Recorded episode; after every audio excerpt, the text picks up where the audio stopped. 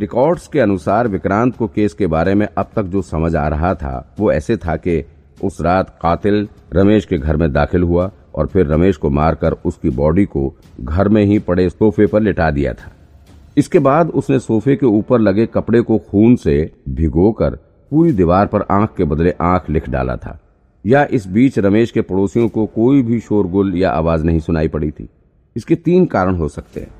पहला, या तो उस कातिल ने घर का दरवाज़ा अंदर से बंद कर लिया होगा और बड़ी सावधानी से बिना आवाज़ के घटना को अंजाम दिया होगा। दूसरा, ये हो सकता है कि रिपोर्ट के मुताबिक उस दिन मुंबई में काफ़ी जोरदार तूफ़ान भी आया हुआ था। तो इस वजह से हो सकता है कि अगल बगल के लोगों को उसकी आवाज़ ना सुनाई पड़ी हो, या फिर रमेश के मुँह से कोई चीखने चिल्लाने की आवाज़ ही ना निकली हो।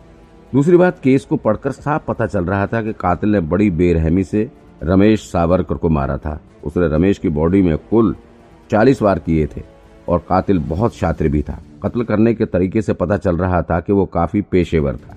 घर में एक भी फिंगरप्रिंट के निशान नहीं मिले थे और ना ही कहीं जूते, चप्पल का कोई निशान पाया गया था। घर में कोई बहुत कीमती सामान ना तो था और ना ही कोई सामान गायब हुआ था। ऐसे में कत्ल ना तो पैसे की लालच में हुआ था, ना ही बदले की भावना से किया गया था, ना कोई वसूली वाला था। तो फिर था कौन? किसने मारा रमेश को? और क्यों?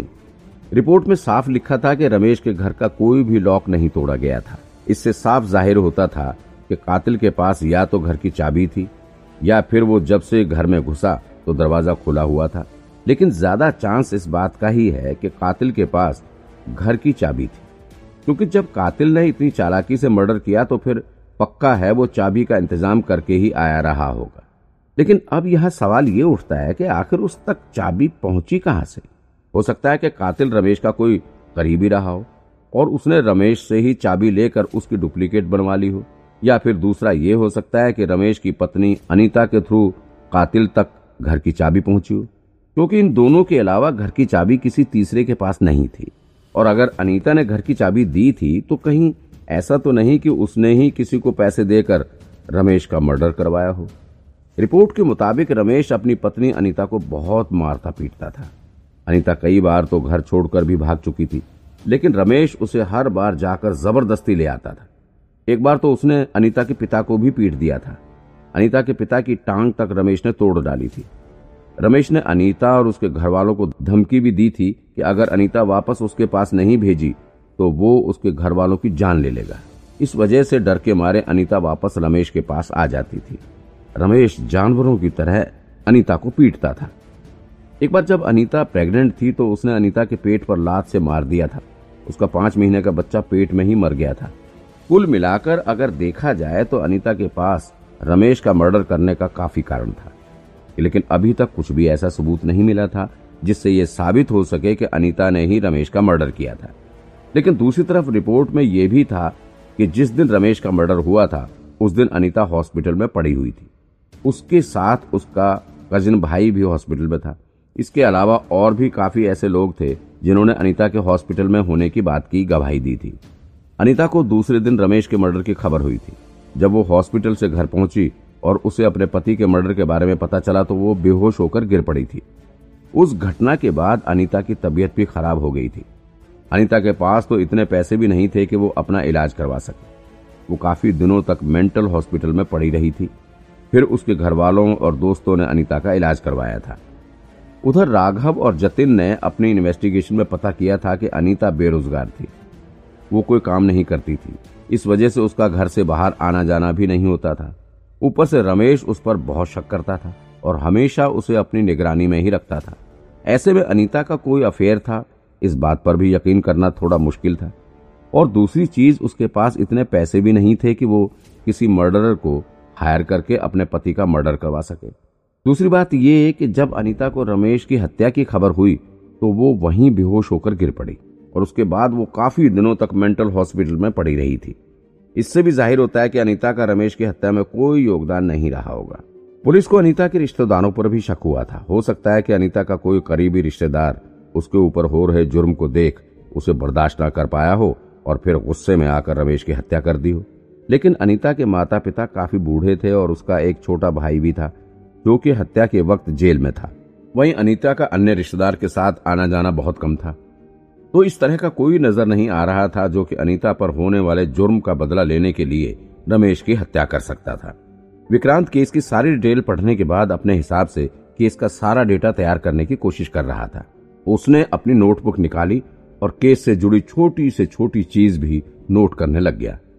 अब तक केस में क्या क्या पता लगा है? किन किन बिंदुओं पर जाँच हुई है?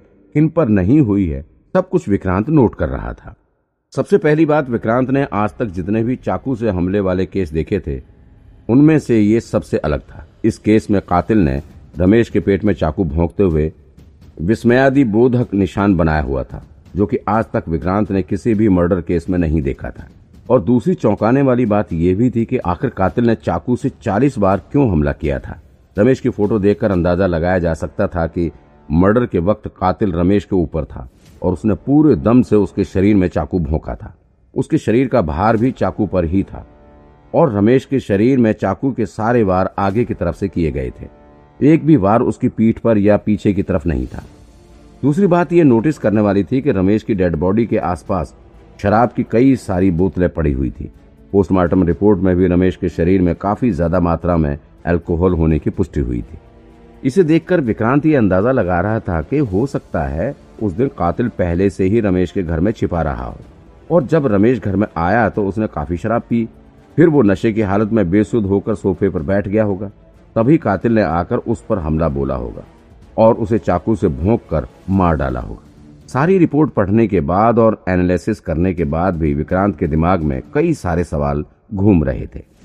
आखिर कातिल रमेश सावरकर को क्यों मारना चाहता था? उसका मकसद क्या था? उसने मर्डर करते वक्त चालीस बार क्यों वार किया था? आखिर इतनी क्रूरता से मर्डर करने का क्या मकसद हो सकता है? और कातिल ने मर्डर करने के बाद दीवार पर वो सब क्यों लिखा? और सबसे बड़ा सवाल आखिर कातिल कौन था? कुछ भी हो, लेकिन जब से विक्रांत रमेश की पत्नी अनीता से मिला था, तब से ही उसके ऊपर उसे कुछ डाउट था। भले ही अनीता ने रमेश का मर्डर नहीं किया था उसका कोई हाथ नहीं था। लेकिन फिर भी ना जाने क्यों विक्रांत को लग रहा था कि अनीता का इस मर्डर केस से कुछ न कुछ ज़रूर रिलेशन था। उस दिन अनीता की बातें सुनकर भले ही विक्रांत को उस पर काफ़ी दया आ गई थी, लेकिन फिर भी ना जाने क्यों उसे लग रहा था कि अनीता कुछ ना कुछ उससे छुपा रही थी। कोई ना कोई बैक स्टोरी थी, जो कि अभी तक बाहर नहीं आई थी। विक्रांत इसी सोच में डूबा हुआ था। तभी उसके दिमाग में रेस्टोरेंट में बज रहा किशोर कुमार का गाया हुआ गाना याद आ गया। ज़िंदगी एक सफ़र है सुहाना, यहाँ कल क्या हो किसने जाना। कहीं ये गाना उस अदृश्य शक्ति द्वारा विक्रांत को दिया गया। हिंट तो नहीं था। कहीं वो अदृश्य शक्ति ये बताने की कोशिश तो नहीं कर रही थी कि जैसा सब सोच रहे हैं, वैसा नहीं है। कल क्या होने वाला है, किसी को कुछ खबर नहीं है। विक्रांत इस गाने को अनीता के साथ रिलेट कर रहा था। कुल मिलाकर अब विक्रांत इस बात से श्योर हो चुका था कि रमेश के मर्डर में अनीता का कुछ न कुछ रिलेशन ज़रूर है। भले ही उसने रमेश को नहीं मारा है, लेकिन कोई ना कोई छुपी हुई कहानी ज़रूर है। छुपी हुई कहानी क्या हो सकती है, ये सब जानने के लिए सुनते रहिए मेरी इस कहानी को।